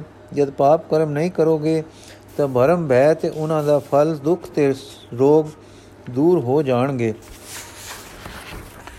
ਸਾਰੇ ਦੁੱਖਾਂ ਦੇ ਨਾਲ ਵੱਡਾ ਦੁੱਖ ਕਾਲ ਦੇ ਜਾਲ ਦਾ ਮਿਟ ਜਾਏਗਾ। ਇਹ ਦੁੱਖ ਮਿਟ ਕੇ ਠੰਡ ਪੈ ਕੇ ਫਿਰ ਪਰਮੇਸ਼ਰ ਪਰਮ ਪੁਰਖ ਦੇ ਪਿਆਰ ਦਾ ਰਸ ਆਵੇਗਾ। ਤੁਸੀਂ ਹਰੀ ਰਸ ਨਾਲ ਰੰਗੇ ਜਾਓਗੇ। ਭਾਈ ਸਾਧ ਰਾਮ, ਜੇ ਆਪਣਾ ਸੁਖ ਲੋੜਦੇ ਹੋ ਤਾਂ ਮਾਰਗ ਇਹ ਹੈ, ਜੇ ਸਭ ਸ੍ਰਿਸ਼ਟੀ ਦਾ ਸੁਖ ਲੋਚਦੇ ਹੋ ਤਾਂ ਰਸਤਾ ਇਹ ਹੈ। ਇਹ ਰਾਹ ਅੰਬਾਂ ਦੀ ਗਿਣਤੀ ਮਾਤਰ ਦਾ ਨਹੀਂ, ਇਹ ਅੰਬਾਂ ਦੇ ਰਸਾਲ ਰਸ ਦੀ ਪ੍ਰਾਪਤੀ ਦਾ ਹੈ, ਜਿਸ ਵਿੱਚ ਗਿਆਨ, ਧਿਆਨ, ਭਗਤੀ, ਜੋਗ ਸਾਰਾ ਕੁਝ ਆ ਜਾਂਦਾ ਹੈ। ਹਰ ਰਸ ਦੀ ਪ੍ਰਾਪਤੀ ਦਾ ਮਾਰਗ ਹੈ, ਪਾਪਾਂ ਦਾ ਤਿਆਗ, ਮੋਹ ਨਿੰਦਰਾ ਤੋਂ ਜਾਗ, ਪਰਮੇਸ਼ਰ ਦਾ ਨਾਮ ਸਿਮਰਨ, ਸਦਾ ਸਿਮਰਨ। ਇਹ ਉਪਦੇਸ਼ ਦੇ ਕੇ ਦਾਤਾ ਜੀ ਉਪਕਾਰੀ ਸਮੀਰ ਵਾਂਗੂ ਸਹਜੇ ਸਹਜੇ ਉੱਥੋਂ ਟੁਰ ਪਏ। ਤਨੇਕਾਂ ਨੂੰ ਉਤਾਰਦੇ ਰਾਹ ਵਿੱਚ ਠਹਿਰਦੇ, ਚਲਦੇ, ਠਹਿਰਦੇ, ਦੁਪਹਿਰਾਂ ਘਨੋਲੇ ਕਟਦੇ, ਜਿੱਥੇ ਕਿ ਪੌਂਟੇ ਜਾਂਦੇ, ਠਹਿਰ ਠਹਿਰੇ ਸਨ। ਸੰਝਾ ਹੋਣ ਦੇ ਸਮੇਂ ਤੋਂ ਕੁਝ ਪਹਿਲੇ ਰੋਪੜ ਲਾਗੇ ਕੋਟਲੇ ਆ ਪਹੁੰਚੇ। ਇੱਥੇ ਪਠਾਨ ਸਰਦਾਰ ਸਨ। ਉਹਨਾਂ ਨੇ ਸ੍ਰੀ ਗੁਰੂ ਜੀ ਨੂੰ ਉਤਾਰਾ ਦਿੱਤਾ। ਅੱਗੇ ਰੋਪੜ ਨਾ ਜਾਣ ਦਿੱਤਾ। ਡੇਰਾ ਆਪਣੇ ਪਿੰਡ ਕਰਵਾ ਲਿਆ। ਤੇ ਬਹੁਤ ਸੇਵਾ ਕੀਤੀ। ਤੁਰਨ ਵੇਲੇ ਸਤਗੁਰਾਂ ਨੇ ਇੱਕ ਕਟਾਰ ਤੇ ਢਾਲ ਬਖਸ਼ੀ। ਇਸ ਤਰ੍ਹਾਂ ਚਲਦੇ ਆਪ ਕੀਰਤਪੁਰ ਅਪੜੇ ਸ਼੍ਰੀ ਕੀਰਤਪੁਰ ਤੀਰ ਮੈਂ ਡੇਰਾ ਨਿਜ ਦਾਰਾ ਸ਼੍ਰੀ ਮੁਕਤੇ ਫਰਮਾਇਓ, ਬਹੁ ਕਰੋ ਕਰਾਹੂ। ਗਏ ਪਿਤਾ ਮਾ ਥਾਨ ਕੋ ਬਟ ਸੰਗ ਮਹਾਨੇ। ਕਰ ਜੋਰੇ, ਕਰ ਬੰਦਨਾ ਅਰਦਾਸ ਬਖਾਨੇ। ਤਬ ਪੰਚਾਮ੍ਰਿਤ ਸਿੱਧ ਕੇ ਕੋ ਵਰਤਾਵਨ ਕੀਤਾ। ਤਬ ਪੰਚਾਮ੍ਰਿਤ ਬ੍ਰਿੰਦ ਕੋ ਵਰਤਾਵਨ ਕੀਤਾ ਪੁਰਜਨ ਦਰਸ ਦੂਤੀਏ ਦੂਤੀਏ ਪੁਰਜਨ ਦੁਰਸਤ ਦੂਤ ਅਧਿਕ ਸਭ ਸਭ ਹਿਨ ਸੋ ਲੀਨਾ ਸੂਰਜਮਲ ਕੇ ਪੋਤਰ ਦੋਏ ਹੁਲਸਾਵਤ ਆਏ ਕਰ ਦਰਸ਼ਨ ਗੁਰ ਤਰਨ ਕੇ ਦ੍ਰਿਗਰ ਦ੍ਰਿਗ ਦ੍ਰਿਗ ਦਿਗ ਦ੍ਰਿਗ ਕਮ ਲਖ ਗਏ ਕੁਸ਼ਲ ਪ੍ਰਸ਼ਨ ਕਰ ਦੂਹਨ ਕੋ ਸਨਮਾਨ ਬਿਠਾਏ ਮੁਸਕਾਨੋ ਮੁਸਕਾਨੇ ਸ਼੍ਰੀ ਪ੍ਰਭ ਕਯੋ ਅਬ ਰਹੀ ਹੈ ਪਾਸਾ ਆਨੰਦਪੁਰ ਨਿਜ ਇਸ ਮੇ ਕੋਇ ਕੋ ਕਰ ਹੈ ਬਹੁ ਵਾਸਾ ਸੰਧਿਆ ਲਖ ਪ੍ਰਸਾਰ ਰਾਸ ਕੋ ਪਟ ਸੁਨ ਤਿਸ ਕਾਲਾ ਥਾਨ ਪਿਤਾ ਮੈਂ ਕੋ ਨਮੋ ਕਰ ਪ੍ਰਕਰਮ ਪਰ ਕਰਮ ਪਰ ਕਰ ਪ੍ਰਕਰਮ ਕਿਰਪਾਲਾ, ਸਨੇ ਸਨੇ ਨਿਜ ਸ਼ਿਵਰ ਕੋ ਚਲੇ ਆਏ ਗੁਸਾਈ, ਰਾਏ ਗੁਲਾਬ ਸਿਆਮ ਸਿੰਘ, ਸੰਗ ਦੋਨੋਂ ਭਾਈ। ਜਥਾ ਸਕਤ ਸੇਵਾ ਕਰੀ, ਸਤਗੁਰ ਹਰ ਖਾਏ। ਸੁਪਤ ਜਥਾ ਸੁਖ ਜਾਮਨੀ, ਬਿਸ਼ਰਾਮ ਸੁਖ ਸੁਪਾਏ। ਬੜੀ ਪ੍ਰੀਤ ਉਠ ਕੇ ਪ੍ਰਭੂ, ਕਰ ਸੋਚ ਸ਼ਨਾਨਾ, ਬਜੋ ਦਮਾਮਾ ਕੁਚ ਕੋ ਜਨ ਘਨ ਗਰ ਜਾਣਾ ਚੜ ਮਤੰਗ ਪਰ ਸਤਗੁਰੂ ਪੂਰ ਚਹਿ ਪ੍ਰਵੇਸ਼ਾ, ਸਾਯੁਧ ਜੋਇਆ, ਸਾਯੁਧ ਜੋਧਾ ਹੈ ਚੜੇ ਚਲ ਸੰਗ ਅਸੋਸਾ ਐਵੇਂ ਪਹੁੰਚੇ ਆਪ ਮੁੜ ਕੇ ਆਨੰਦਪੁਰ। ਜਦੋਂ ਇਹ ਤੁਕ ਪੜੀ ਦੀ ਹੈ ਕਿ ਕਾਲੂਰ ਮੈਂ ਬਾਂਧਿਓ ਅਨ ਅਨ, ਆਨੰਦਪੁਰ ਗਾਉਂ, ਤਾਂ ਸਮਝਦਾ ਹੈ, ਸਮਝਿੰਦਾ ਹੈ ਕਿ ਇਹ ਗਾਉਂ ਨਵਾਂ ਬਣਾਇਆ ਹੈ, ਪਰ ਮਤਲਬ ਇਹ ਨਹੀਂ ਹੈ। ਗਾਉਂ ਤਾਂ ਨੌਵੇਂ ਗੁਰੂ ਜੀ ਆਪ ਬਣਾ ਗਏ ਸਨ। ਕਿਸੇ ਨੂੰ ਵਸਦਾ ਰਸਤਾ ਛੱਡ ਕੇ ਸ੍ਰੀ ਗੁਰੂ ਗੋਬਿੰਦ ਸਿੰਘ ਜੀ ਪੌਂਟੇ ਗਏ ਸਨ। ਇਸੇ ਨੂੰ ਵਸਦਾ ਰਸਤਾ ਛੋੜ ਕੇ ਸ੍ਰੀ ਗੁਰੂ ਗੋਬਿੰਦ ਸਿੰਘ ਜੀ ਪੌਂਟੇ ਗਏ ਸਨ। ਬਾਂਧੇ ਦਾ ਮਤਲਬ ਇਹ ਹੈ, ਆਪ ਦੇ ਚਲੇ ਜਾਣ ਬਾਅਦ ਬੇਰੌਣਕੀ ਹੋ ਗਈ ਸੀ। ਲੋਕ ਬਹੁਤੇ ਚਲੇ ਗਏ ਸਨ, ਪਰ ਕੁਝ ਵਸੋਂ ਹੈ ਸੀ। ਲਾਗਲੇ ਪਿੰਡਾਂ ਨੂੰ ਇੱਥੋਂ ਮੰਡੀ ਵਾਂਗੂ ਮੈਦਾ ਸੂਤ ਮਿਲ ਜਾਂਦੇ ਸਨ ਤੇ ਗੁਰੂ ਜੀ ਦੀ ਦੀ ਵੀ, ਗੁਰੂ ਜੀ ਵੀ ਕੁਝ ਪ੍ਰਬੰਧ ਛੱਡ ਗਏ ਸਨ। ਹੁਣ ਆ ਕੇ ਨਵੇਂ ਸਿਰੇ ਰੌਣਕ ਵਧਾਈ ਅਤੇ ਕਿਲੇ ਕੋਟ ਆਦ ਸਮਾਨ ਕਰਕੇ ਇਸ ਨੂੰ ਬਨਿਆ ਅੱਜ ਆਪ ਜੀ ਦੇ ਪਹੁੰਚਣ ਤੋਂ ਪਹਿਲਾਂ ਅਨੰਦਪੁਰ ਵਿੱਚ ਫਿਰ ਗਹਿਮਾ ਗਹਿਮ ਹੋ ਗਈ ਸੀ। ਇੱਕ ਤਾਂ ਪਹਿਲੀ ਵਸੋਂ ਜੋ ਬਾਕੀ ਸੀ, ਉਹ ਸੀ ਦੂਸਰੇ ਮਾਮਾ ਜੀ। ਸਾਰਾ ਦਲ ਤੇ ਪਰਿਵਾਰ ਨੂੰ ਲੈ ਕੇ ਪਹੁੰਚ ਪਏ ਹੋਏ ਸਨ। ਤੀਸਰੇ ਲਾਗ ਤੀਸਰੇ ਲਾਗ ਲਾਗ ਪਿੰਡਾਂ ਦੇ ਲੋਕੀ ਆਦਰ ਆਦਰ ਲਈ ਬਹੁਤ ਆ ਗਏ ਸਨ। ਚੌਥੇ ਜੋ ਸੰਗਤਾਂ ਦੂਰੋਂ ਦੂਰੋਂ ਆ ਰਹੀਆਂ ਸਨ, ਇਹ ਸੁਧ ਪਾ ਕੇ ਕਿ ਗੁਰੂ ਜੀ ਅਨੰਦਪੁਰ ਆ ਰਹੇ ਹਨ, ਇਧਰੇ ਹੀ ਚਾਲੇ ਪਾ ਕੇ ਪਹੁੰਚੀਆਂ ਸਨ। ਸੋ ਅੱਜ ਆਪ ਦੇ ਸਵਾਗਤ ਦਾ ਬਹੁਤ ਚਾਅ ਹੁਲਾਸ ਹੋ ਰਿਹਾ ਸੀ। ਨਗਰੀ ਤੇ ਨਗਰੀ ਤੋਂ ਦੂਰ ਬਾਹਰ ਸੜਕਾਂ ਉੱਤੇ ਛਿੜਕਾਓ ਹੋ ਰਹੇ, ਹੋ ਗਏ, ਜੋ ਆਖਦੇ, ਜੋ ਆਪ ਦੇ ਆਇਆ ਧੂੜ ਨਾ ਉੱਡੇ। ਹਜ਼ਾਰਾਂ ਆਦਮੀ ਨਗਰ ਦੇ ਬਾਹਰ ਦੇ ਅੰਦਰ ਸੜਕ ਦੇ ਉਦਾਲੇ ਖੜੇ ਹੋ ਗਏ। ਕਈ ਥਾਂ ਫੁੱਲਾਂ ਦੇ ਟੋਕਰੇ ਵਰਖਾ ਕਰਨ ਲਈ ਲੈ ਕੇ ਖੜੇ ਹਨ ਪ੍ਰੇਮੀ। ਜਿਉਂ-ਜਿਉਂ ਆਪ ਅੱਗੇ ਵਧਦੇ ਹਨ, ਸਭ ਦੇ ਆਦਰ ਨੂੰ ਕਬੂਲਦੇ ਪਿਆਰ ਕਰਦੇ, ਅਸੀਸਾਂ ਦਿੰਦੇ ਚਲੇ ਜਾਂਦੇ ਹਨ। ਫਿਰ ਆਪ ਹਾਥੀ ਤੋਂ ਉਤਰ ਕੇ ਪੈਦਲ ਹੋ ਗਏ ਤੇ ਆਪਣੇ ਪਰਮ ਪਿਆਰੇ ਪਿਤਾ ਜੀ ਦੇ ਦੇਵਰੇ ਆਏ। ਨੈਣ ਮੂੰਦ ਆਪਣੇ ਸਤਗੁਰ ਦੇ ਪਿਤਾ, ਸਤਗੁਰ ਤੇ ਪਿਤਾ ਤੇ ਉਹਨਾਂ ਦੀ ਕਮਾਲ ਕਰਨੀ ਨੂੰ ਯਾਦ ਕਰਕੇ ਸ਼ੀਸ਼ ਝੁਕਾਇਆ। ਫਿਰ ਚਾਰ ਪ੍ਰਕਰਮਾ ਕਰਕੇ ਅਰਦਾਸਾ ਕਰਵਾ ਕੇ ਕੜਾ ਪ੍ਰਸ਼ਾਦ ਵਰਤਾਇਆ, ਇਥੋਂ ਫਿਰ ਆਪਣੇ ਪੁਰਾਣੇ ਮਹਿਲਾਂ ਨੂੰ ਗਏ ਤੇ ਸਾਰੇ ਪਰਿਵਾਰ ਨੂੰ ਮਿਲ ਕੇ ਪ੍ਰਸ਼ਾਦ ਛਕਿਆ ਤੇ ਆਰਾਮ ਕੀਤਾ। ਤੀਸਰੇ ਪੈਰ ਤਿਆਰ, ਬਰ ਤਿਆਰ ਹੋ ਕੇ ਦੀਵਾਨ ਇਸ਼ਨਾਨ, ਦੀਵਾਨ ਸਥਾਨ ਵਿੱਚ ਆਏ। ਸੰਧਿਆ ਲਗ, ਫਿਰ ਸਭਾ ਮੈਂ ਦਰਸ਼ਨ ਕੋ ਦੀਨਾ। ਪੂਰੀ ਕਾਮਨਾ ਸਭਨ ਕੀ, ਦੁਖ ਦਰਦ, ਦੁਖ ਦਾਰਿਦ ਹੀਨਾ। ਸਿੰਘ ਪਵਰ ਉਠ ਕਰ ਚਲੇ, ਸਭ ਬੰਧਨ ਨਾ ਠਾਨੀ ਪ੍ਰਵਿਸ਼ੇ ਸੁੰਦਰ ਬਦਨ ਸਦਨ ਮੈਂ ਸਤਗੁਰ ਗੁਰ ਖਾਨ ਗੁਣ ਖਾਨੀ ਸੰਗਤਾਂ ਇਹ ਸੁਣ ਕੇ ਉਮੜ ਆਈਆਂ ਕਿ ਸਾਹਿਬ ਦੂਰ ਦਾ ਦੇਸ਼ ਛੱਡ ਕੇ ਮੁੜ ਅਨੰਦਪੁਰ ਆ ਗਏ ਹਨ ਦੀਪਮਾਲਾ ਤੱਕ ਬੜੀ ਭੀੜ ਹੋ ਗਈ ਇਹ ਸਮਾਗਮ ਇਨਾ ਭਰ ਕੇ ਹੋਇਆ ਕਿ ਕੋਈ ਦੂਰ ਸਿਰ ਨਾ ਰਹੀ ਇਸ ਸਮੇਂ ਅਣਗਿਣਤ ਮਾਇਆ ਇਕੱਠੀ ਹੋ ਗਈ ਜਿਸ ਦੀ ਸਫਲਤਾ ਗੁਰੂ ਜੀ ਨੇ ਆਪਣੇ ਉਸ ਉਪਦੇਸ਼, ਉਦੇਸ਼ ਤੋਂ ਖਰਚ ਕਰਨੀ ਆਰੰਭੀ ਜੋ ਦਿਲ ਵਿੱਚ ਧਾਰੀ ਬੈਠੇ ਸੀ ਕਿ ਨੇਕੀ ਦਾ, ਦੇ ਪ੍ਰਚਾਰ ਨਾਲ ਪ੍ਰਜਾ ਦੀ ਸੁਤੰਤਰਤਾ ਲਈ ਪ੍ਰਜਾ ਵਿੱਚ ਬਲ ਭਰ ਦੇਣਾ ਹੈ ਅਤੇ ਇਹਨਾਂ ਨੂੰ ਆਪਣੇ ਪੈਰਾਂ ਤੇ ਖੜਾ ਕਰ ਦੇਣਾ ਹੈ। ਸੋ ਅਨੰਦਪੁਰ ਆਏ ਸਿੱਖਾਂ ਵਿੱਚੋਂ ਚੁਣ ਚੁਣ ਕੇ ਜਵਾਨ ਫੌਜ ਲਈ ਰੱਖੇ ਗਏ ਤੇ ਆਪਣੀ ਸੈਨਾ ਸੁੰਦਰ, ਸਜੀਲੀ ਤੇ ਬਲਵਾਨ ਬਣਾਉਣੀ ਆਰੰਭ ਦਿੱਤੀ। ਤਾਂ ਜੋ ਲੋੜ ਪਈ ਤੇ ਪੌਂਟੇ ਵਾਂਗੂ ਐਸੇ ਐਸ ਐਸੇ ਲੋਕ ਨਾ ਸੈਨੀ ਵਿੱਚ ਹੋਣ ਜੋ ਲੜਨੋਂ ਨਾ ਕਰ ਦੇਣ ਜਾਂ ਨਿਮਕ ਹਰਾਮ ਹੋ ਕੇ ਵੈਰੀ ਨਾਲ, ਵੈਰੀ ਦਲ ਨਾਲ ਜਾ ਰਲਣ। ਸੈਨਾ ਲਈ ਸਮਾਨ ਚਾਹੀਏ, ਸੋ ਆਪ ਸਿਲਕ ਸਿਲਖਾਨੇ ਬਣਾਏ, ਸ਼ਸਤਰ ਅਸਤਰ दारू ਗੋਲੀ ਸਭ ਸ਼ੈ ਆਪਣੀ ਤਿਆਰ ਹੋਵੇ। ਰਹਿਕਲੇ ਜਮੂਰੇ ਤੋਪਾਂ ਤੱਕ ਆਪਣੀਆਂ ਤਿਆਰ ਹੋਣ। ਫਿਰ ਜੰਗ ਗਲੇ ਆ ਪਵੇ ਤਾਂ ਕੋਟ ਕਿਲੇ ਦਮਦਮੇ ਚਾਹੀਏ। ਇਹ ਵੀ ਬਣਾਉਣੇ ਸ਼ੁਰੂ ਕਰ ਦਿੱਤੇ। ਇਹਨਾਂ ਸਾਰੇ ਕੰਮਾਂ ਲਈ ਤਰ੍ਹਾਂ ਤਰ੍ਹਾਂ ਦੇ ਕਾਰੀਗਰ ਚਾਹੀਏ, ਸੋ ਵੀ ਮੰਗਵਾਏ। ਜਿੱਥੇ ਇਹ ਕੁਝ ਹੋਵੇ, ਉੱਥੇ ਵਪਾਰ ਦੀ ਮੰਡੀ ਚਾਹੀਏ, ਜੋ ਸਾਰੇ ਸਮਾਨ ਆਪੇ ਪਏ ਆਉਣ। ਇਸ ਦਾ ਵੀ ਉਦਮ ਕੀਤਾ। ਇਹ ਅਨੰਦਪੁਰ ਬੜੀ ਰੌਣਕ ਵਧੀ, ਵਸੋਂ ਵਡੇਰੀ ਹੁੰਦੀ ਚਲੀ ਗਈ। ਸ੍ਰੀ ਹਜੂਰ ਸਾਹਿਬ ਦੇ ਗ੍ਰੰਥੀ ਭਾਈ ਹਜ਼ੂਰਾ ਸਿੰਘ ਜੀ ਨੂੰ ਕੋਈ ਉਦਾਸੀ ਸਾਧੂ ਇੱਕ ਪੁਰਾਣੀ ਉਸ ਸਮੇਂ ਦੀ ਲਿਖਤੀ ਯਾਦਦਾਸ਼ਤਾਂ ਦੀ ਪੋਥੀ ਜਿਹੀ ਦੇ ਗਏ ਸਨ।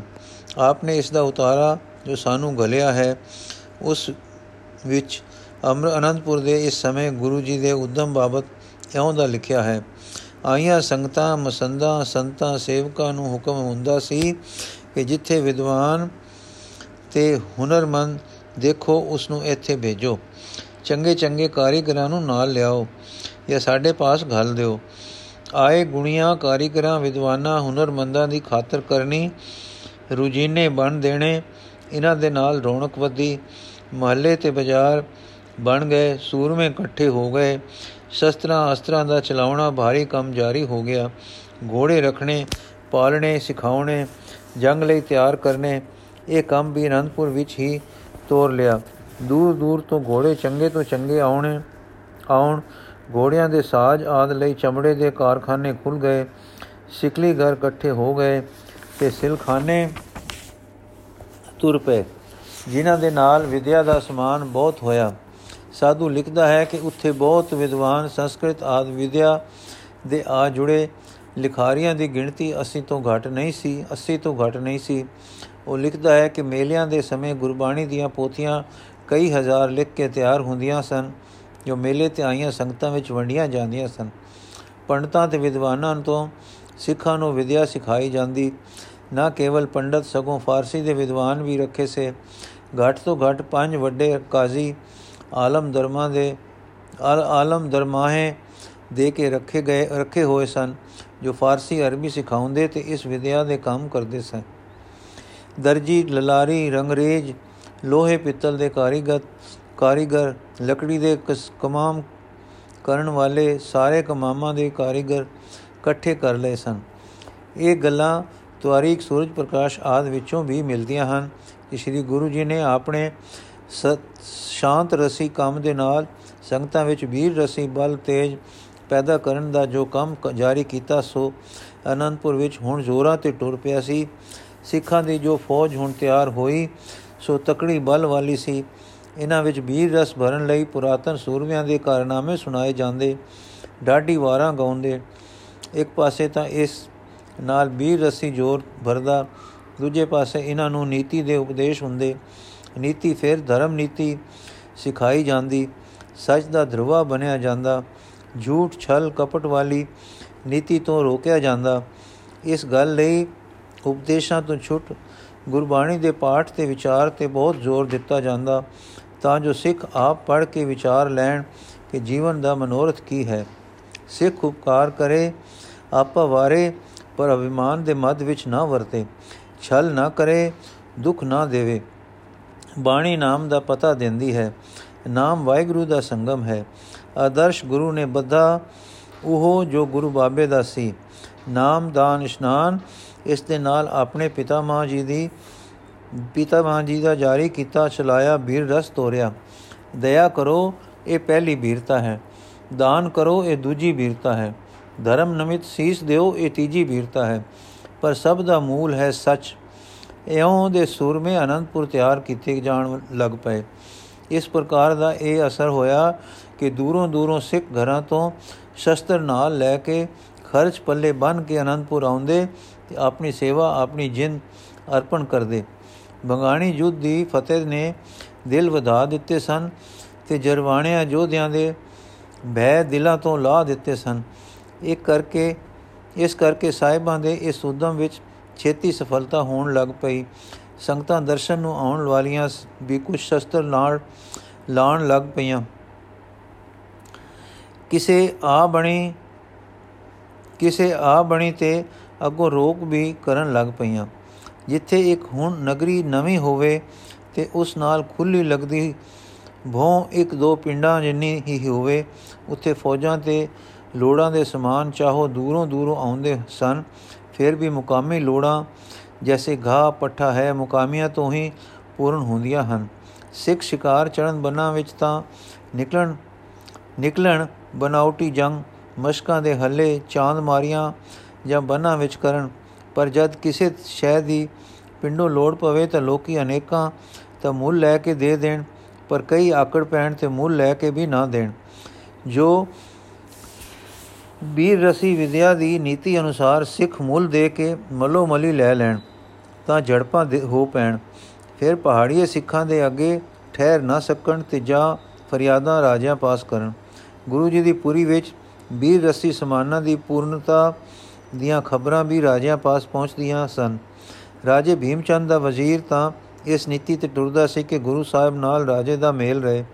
ਉਹ ਦਾਨਾ ਪੁਰਖ ਸੀ ਤੇ ਗੁਰੂ ਜੀ ਦੇ ਆਦਰਸ਼ ਨੂੰ ਸਮਝਦਾ ਸੀ ਕਿ ਉਹ ਆਪਣੇ ਲਈ ਕੁਝ ਵੀ ਬਣਾਇਆ ਨਹੀਂ ਲੋਚਦੇ। ਉਹਨਾਂ ਦਾ ਆਦਰਸ਼ ਕੇਵਲ ਪ੍ਰਜਾ ਦੀ ਸੁਤੰਤਰਤਾ ਹੈ ਤੇ ਦੇਸ਼ ਵਾਸੀਆਂ ਨੂੰ ਉਪਰਿਆਂ ਦੇ ਜ਼ੁਲਮ ਤੋਂ ਛੁਡਾਉਣ ਦਾ ਹੈ। ਇਸ ਕਰਕੇ ਉਹ ਗੁਰੂ ਜੀ ਨਾਲ ਰਾਜਿਆਂ ਦੀ ਕੇਵਲ ਸਮੱਸਿਆ ਸਮੱਸਿਆ ਮਾਤਰ ਨੂੰ ਕਾਫੀ ਨਹੀਂ ਸੀ ਸਮਝਦਾ। ਸਗੋਂ ਮਿੱਤਰਤਾ ਤੇ ਸਜਨਾਈ ਦੇ ਤਿਆਕਾਤ ਤੈਲਕਾਤ ਪੈਕ ਪੱਕੇ ਕਰਨਾ ਚਾਹੁੰਦਾ ਸੀ। ਤੁਰਕ ਪਾਤਸ਼ਾਹ ਦੀਆਂ ਸੈਨਤਾਂ ਦੀ ਉਸ ਨੂੰ ਸੋਝੀ ਸੀ। ਇਸ ਲਈ ਉਹ ਨਿਜ ਦੇ ਤੌਰ ਤੇ ਜਾਣਦਾ ਸੀ ਕਿ ਗੁਰੂ ਜੀ ਦਾ ਉਦਮ ਜੋ ਸਿਰੇ ਚੜੇ ਤਾਂ ਸਾਡੇ ਸਾਰਿਆਂ ਦੇ ਭਲੇ ਦਾ ਹੈ। ਉਹ ਇਹ ਵੀ ਜਾਣਦਾ ਸੀ ਕਿ ਚਾਹੋ ਹਿੰਦ ਵਿੱਚ ਅਨੇਕਾਂ ਰਾਜੇ ਹਨ, ਪਰ ਹਨੇ ਹਨੇ ਮੀਰੀ ਤੇ ਹਰ ਮੀਰੀ, ਵਿੱਚ ਦੂਜੀ ਮੀਰੀ ਨਾਲ ਦੁਐਕ ਹੀ, ਹਿੰਦ ਦੇ ਦੁਬੈਲ ਦੁਬੈਲ ਹੋ ਰਹਿਣੇ ਦਾ ਕਾਰਨ ਹੈ। ਜਿਸ ਕਰਕੇ ਕਿ ਇਹਨਾਂ ਦੀ ਸਮਿਲਤ ਤਾਕਤ ਤੇ ਇੱਕ ਜਥੇਬੰਦ ਤਾਕਤ ਨਹੀਂ ਬਣਦੀ। ਉਸਨੇ ਪ੍ਰਜਾ ਦੇ ਵੱਲੋਂ ਆਈਆਂ ਫਰਿਆਦਾਂ ਦੇ ਆਧਾਰ ਤੇ ਰਾਜੇ ਨੂੰ ਸਮਝਾਇਆ ਕਿ ਬੰਗਾਣੀ ਯੁੱਧ ਕਰਕੇ ਹਾਰ ਖਾ ਕੇ ਅਸੀਂ ਸਿੱਖਾਂ ਦੀ ਉੱਠ ਰਹੀ ਤਾਕਤ ਨੂੰ ਵੇਖ ਲਿਆ ਹੈ। ਫਿਰ ਗੁਰੂ ਜੀ ਆਪਣੇ ਟਿਕਾਣੇ ਆ ਬਸੇ ਤੇ ਪ੍ਰਫੁੱਲਤ ਹੋ ਰਹੇ ਹਨ। ਵੀ ਰਸੀ ਤਾਕਤ ਪੈਦਾ ਕਰਨੀ ਉਹਨਾਂ ਦਾ ਕੰਮ ਨਹੀਂ ਸੀ। ਉਹ ਦੀਨ ਤੇ ਆਗੂ ਹਨ। ਉਹ ਦੀਨ ਦੇ ਆਗੂ ਹਨ। ਉਹ ਦੀਨ ਦੇ ਆਗੂ ਸਨ, ਪਰ ਉਹ ਰਾਜ ਪੀੜਾ ਨੂੰ, ਜੋ ਪ੍ਰਜਾ ਨੂੰ ਦੇ ਰਹੀ ਹੈ, ਅਨੁਭਵ ਕਰਦੇ ਹਨ ਤੇ ਦਬੇਲ ਹੋ ਚੁੱਕੇ ਲੋਕਾਂ ਵਿੱਚ ਸੱਤਿਆ ਤੇ ਖੜੋ ਕੇ ਮੁਕਾਬਲੇ ਆ ਪਏ ਤੇ ਡਟ ਜਾਣ ਤੇ ਪ੍ਰਾਣ ਦੇਣ ਦੀ ਜਾਚ ਸਿਖਾ ਰਹੇ ਹਨ। ਉਹ ਸਾਡੇ ਰਾਜ ਦੇ ਦੁੱਖ ਹੀ ਨਹੀਂ ਹਨ। ਇਹ ਗੱਲ ਨਿਸ਼ਚੈ ਹੈ, ਫਿਰ ਉਹਨਾਂ ਦੇ ਬਣਾਏ ਜਾ ਰਹੇ ਬਲ ਨਾਲ ਅਸੀਂ ਵਿਰੋਧ ਕਿਉਂ ਕਰੀਏ? ਅਸੀਂ ਉਸ ਬਲ ਨੂੰ ਆਪਣਾ ਸਹਾਈ ਰੱਖੀਏ, ਹਾਂ ਨੀਤੀ ਵਰਤੀਏ, ਇਨਾ ਵੀ ਨਾ ਅੱਗੇ ਵਧੀਏ ਕਿ ਤੁਰਕ ਪਾਤਸ਼ਾਹ ਸਕ ਸ਼ੱਕ ਕਰੇ, ਪਰ ਇਹਨਾਂ ਨਾਲ ਵਿਗਾੜੀਏ ਬਿਨਾ ਬੰਗਾਣੀ ਦੀ ਹਾਰ ਤੋਂ ਬਾਅਦ ਹੁਣ ਤੱਕ ਸਮੱਸਿਆ ਸਮੱਸਿਆ ਹੈ। ਇਸ ਸਮੱਸਿਆ ਨੂੰ ਅਸੀਂ ਨਵੇਂ ਯੁੱਧ ਵਿੱਚ ਵੀ ਬਦਲ ਸਕਦੇ ਹਾਂ, ਪਰ ਪੱਕੇ ਪੈਰਾਂ ਵਾਲੀ, ਹਿੱਤ ਸਜਨਾਈ ਵਾਲੀ ਮਿੱਤਰਤਾ ਵਿੱਚ ਵੀ ਪਰਪੱਕ ਕਰ ਸਕਦੇ ਹਾਂ। ਇਹ ਸਜਨਾਈ ਲੋੜ ਵੇਲੇ ਸਾਡੇ ਕੰਮ ਵੀ ਆ ਸਕਦੀ ਹੈ। ਔਰੰਗਜ਼ੇਬ ਦੱਖਣ ਵਿੱਚ ਹੈ। ਅਸੀਂ ਕਈ ਵੇਰ ਟਕੇ ਭਰਨੋਂ ਲਹੂ, ਲੁੱਤ ਗੁੱਤੀਆਂ ਮਾਰ ਲੈਂਦੇ ਹਾਂ। ਖਬਰੇ ਕਿਸੇ ਵੇਲੇ ਲੋੜ ਪੈ ਜਾਵੇ ਤਾਂ ਇਹੋ ਤਾਕਤ ਸਾਡੇ ਕੰਮ ਆ ਜਾਵੇ। ਗੱਲ ਕੀ ਸ੍ਰੀ ਗੁਰੂ ਜੀ ਨਾਲ ਪੱਕੀ ਸਜਣਾਈ ਵਾਲੇ ਮੇਲ ਜੋਲ ਤੇ ਰਹੋ। ਰਬ ਮੇਲ ਜੋਲ ਤੇ ਰਹੋ ਰਬਤ ਖੋਲਣ ਦੀ ਗੱਲ ਰਾਜੇ ਨੂੰ ਰਾਜੇ ਨੇ ਮੰਨ ਲਈ ਤੇ ਆਪਣੇ ਵਕੀਲ ਨੂੰ ਕੁਝ ਤੋਹਫੇ ਸੁਗਾਤਾਂ ਭੇਟਾਂ ਵਜੋਂ ਦੇ ਕੇ ਗੁਰੂ ਜੀ ਦੇ ਦਰਬਾਰ ਗੱਲ ਦਿੱਤਾ। ਗੁਰਦੁਆਰੇ ਪਹੁੰਚ ਕੇ ਦੂਤ ਨੂੰ ਸਨਮਾਨ ਦਾ ਉਤਾਰ ਮਿਲਿਆ ਤੇ ਮੁਲਾਕਾਤ ਹੋਈ। ਮੁਲਾਕਾਤ ਵਿੱਚ ਇਸਨੇ ਦਾਨਾਈ ਨਾਲ ਹਾਲ ਕਹੇ ਤੇ ਦੱਸਿਆ ਕਿ ਨਿੱਕੀਆਂ ਨਿੱਕੀਆਂ ਗੱਲਾਂ ਨਾਲ ਰਾਜੇ ਦੇ ਕੰਨ ਭਰੇ ਜਾਂਦੇ ਹਨ। ਮੁੜ ਦੁਆਇਕ ਦੁਆਇਕ ਪੈਦਾ ਕੀਤੀ ਜਾਂਦੀ ਹੈ। ਰਾਜੇ ਦੀ ਆਪਣੀ ਮਨਸ਼ਾ ਸਜਨਾਈ ਦੀ ਹੈ। ਉਸ ਦੀ ਗੱਲਬਾਤ ਤੇ ਗੁਰੂ ਕੇ ਮੁਖੀ ਦਰਬਾਰੀ ਮਾਮਾ ਜੀ ਵੱਲੋਂ ਤੇ ਗੁਰੂ ਜੀ ਦੇ ਆਪਣੇ ਵੱਲੋਂ ਉੱਤਰ ਦਿੱਤੇ ਗਏ ਤੇ ਅਸਲ ਹਾਲ ਦੱਸੇ ਗਏ। ਦੂਤ ਨੂੰ ਸਾਰਾ ਅਗਲਾ ਪਿਛਲਾ ਥੋ ਸੀ, ਪਰ ਉਸ ਨੂੰ ਫੇਰ ਵਿਦਿਤ ਕੀਤਾ ਗਿਆ ਕਿ ਗੁਰੂ ਘਰ ਨਿਰਵੈਰ ਹੈ। ਇਸ ਵੱਲੋਂ ਕਦੇ ਰਾਜ, ਰਾਜੇ ਨਾਲ ਦੁਐਕਤਾ ਜਾਂ ਦੁਐਕ ਦੀ ਪਹਿਲ ਨਹੀਂ ਕੀਤੀ ਗਈ। ਰਾਜੇ ਵੱਲੋਂ ਹੀ ਅਯੋਗ ਮੰਗਾ ਕੀਤੀਆਂ ਗਈਆਂ। ਰਾਜੇ ਵੱਲੋਂ ਹੀ ਜੰਗ ਦੀਆਂ ਧਮਕੀਆਂ ਦਿੱਤੀਆਂ ਗਈਆਂ ਤੇ ਅਯੋਗ ਵਰਤਾਓ ਕੀਤੇ ਗਏ, ਜਿਨ੍ਹਾਂ ਦੇ ਮੁਕਾਬਲੇ ਤੇ ਗੁਰੂ ਘਰ ਵੱਲੋਂ ਜੰਗ ਨਹੀਂ ਰਚਾਇਆ ਗਿਆ, ਸਗੋਂ ਅਨੰਦਪੁਰ ਛੱਡ ਕੇ ਪੌਂਟੇ ਜਾ ਡੇਰੇ ਲਾਏ ਤੇ ਉੱਥੇ ਹੀ ਸਦਾ ਦਾ ਟਿਕਾਓ ਹੋ ਜਾਣਾ ਅਚਰਜ ਨਹੀਂ ਸੀ। ਪਰ ਤੁਸਾਂ ਹੀ ਉੱਥੇ ਜਾ ਕੇ ਛੇੜਖਾਨੀ ਕੀਤੀ, ਵਿਆਹ ਦੇ ਬਹਾਨੇ ਨਾਲ ਸੈਨਾ ਲੈ ਗਏ ਤੇ ਧਮਕੀਆਂ ਨਾਲ ਰਸਤੇ ਮੰਗੇ ਜੋ ਨਾ ਮਿਲੇ ਤਾਂ ਫਤਿਹ ਸ਼ਾਹ ਨੂੰ, ਜੋ ਗੁਰੂ ਜੀ ਦਾ ਸੇਵਕ ਹੋ ਰਿਹਾ ਸੀ। ਚੁੱਕ ਚੁਕਾ ਕੇ ਵਿਆਹ ਦੇ ਸੱਦੇ ਪੁਰ ਗਏ ਹੋਏ ਸਿੱਖਾਂ ਉੱਤੇ ਵਧੀਕੀਆਂ ਕੀਤੀਆਂ ਤੇ ਉਹ ਮੁਸ਼ਕਲ ਨਾਲ ਨਿਕਲ ਕੇ ਵਾਪਸ ਆਏ। ਫਿਰ ਤੁਸੀਂ ਵਾਪਸ ਆਉਂਦਿਆਂ ਫਤਿਹ ਸ਼ਾਹ ਦੀ ਸਾਰੀ ਸੈਨਾ ਤੇ ਆਪਣੀ ਕਈ ਰਾਜਿਆਂ ਦੇ ਨਾਲ ਗਈ ਸੈਨਾ ਜੋੜ ਕੇ ਗੁਰੂ ਜੀ ਤੇ ਹੱਲਾ ਬੋਲ ਦਿੱਤਾ। ਸਵੈ ਰੱਖਿਆ ਵਿੱਚ ਸ੍ਰੀ ਗੁਰੂ ਜੀ ਨੂੰ ਤੁਹਾਡੇ ਵਾਰ ਨੂੰ ਰੋਕਣਾ ਪਿਆ। ਜਿਸ ਵਿੱਚ ਤੁਸਾਂ ਦੀ ਹਾਰ ਹੋਈ ਤੇ ਤੁਸਾਂ ਨੇ ਹਾਰ ਮੰਨੀ। ਜਿੱਤ ਕੇ ਅਸਾਂ ਕੋਈ ਵਧੇਕੀ ਨਹੀਂ ਕੀਤੀ। ਆਪਣੇ ਮਾਲਕੀ ਦੇ ਇਲਾਕੇ ਵਿੱਚ ਵਸ ਰਹੇ ਤੇ ਕਿਸੇ ਨੂੰ ਦੁਖਾ ਨਹੀਂ ਰਹੇ ਸੀ, ਰਹੇ ਹਾਂ। ਅਨੇਕ ਸੰਗਤਾਂ ਦੇ ਆਉਣ ਕਰਕੇ, ਸਿੱਖ ਦਲਾਂ ਦੇ ਹੋਣ ਕਰਕੇ ਇਸ ਨਗਰ, ਇਹ ਨਗਰ ਵਸ ਗਿਆ ਹੈ। ਜਿਸ ਕਰਕੇ ਤੁਹਾਡੀ ਤੇ ਤੁਹਾਡੀ ਪਰਜਾ ਦੀ ਆਮਦਨ ਵਧ ਰਹੀ ਹੈ। ਉਹ ਕਿਹੜਾ ਅਨਿਆਏ ਹੈ ਕਿ ਜਿਸ ਕਰਕੇ ਤੁਸਾਂ ਦਾ ਰਾਜਾ ਦੁੱਖ ਦੁੱਖ ਉੱਠਦਾ ਹੈ? ਇਸ ਵੇਲੇ ਦੀ ਗੁਫ਼ਤਗੂ ਪਰ ਕਵੀ ਜੀ ਨੇ ਦੋ ਇੱਕ ਕਵਿਤ ਗੁਰੂ ਜੀ ਦੀ ਜ਼ੁਬਾਨੀ ਲਿਖੇ ਹਨ ਜੋ ਬੜੇ ਸਵਾਦਲੇ ਹਨ ਖੇਲ ਬੇ ਅਖੇਰ ਕੋ ਨ ਆਨ ਬਾਨ ਜਾਨ ਕਹੂੰ ਕਹਲੂਰ ਦੇਸ਼ ਮੈਂ ਪ੍ਰਵੇਸ਼ ਵਿਚਰਤ ਵਿਚਰਤ ਹੈ ਘੋਰਨ ਕੋ ਖਾਸ ਕਿਹੋ ਮਾਸ हेत छांग लेत और ना बिगारे किछु फिर जित कित है कहाँ बिगरायो को दुर्ग न छीन लियो, ग्राम हूँ न लूटियो, कोई लीन कहाँ बित है? पंथ हूँ न रोकियो कोई, पाके कृष रहे सोई, कौन सो बिगार कीन जाते दुख चित है?